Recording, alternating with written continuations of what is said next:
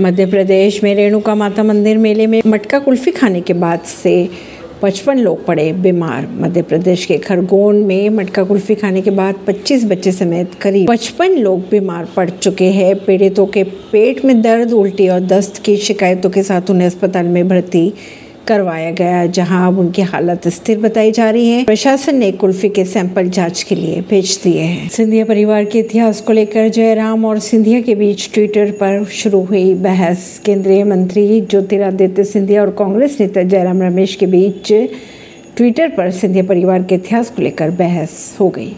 रमेश ने खूब लड़ी, मर्दानी कविता शेयर कर सिंधिया परिवार पर सवाल उठा दिए। इस पर सिंधिया ने पूर्व प्रधानमंत्री जवाहरलाल नेहरू की किताब में से एक उदाहरण देते हुए कहा, कविताएँ कम और इतिहास ज़्यादा पढ़े। पंजाब में घर में आग लगने से नौ साल के बच्चे समेत एक ही परिवार के तीन लोगों की हुई मौत, पाँच लोग हुए घायल। ऐसी खबरों को जानने के लिए जुड़े रहिए जनता श्रेष्ठता पॉडकास्ट से। परवीन नई दिल्ली से।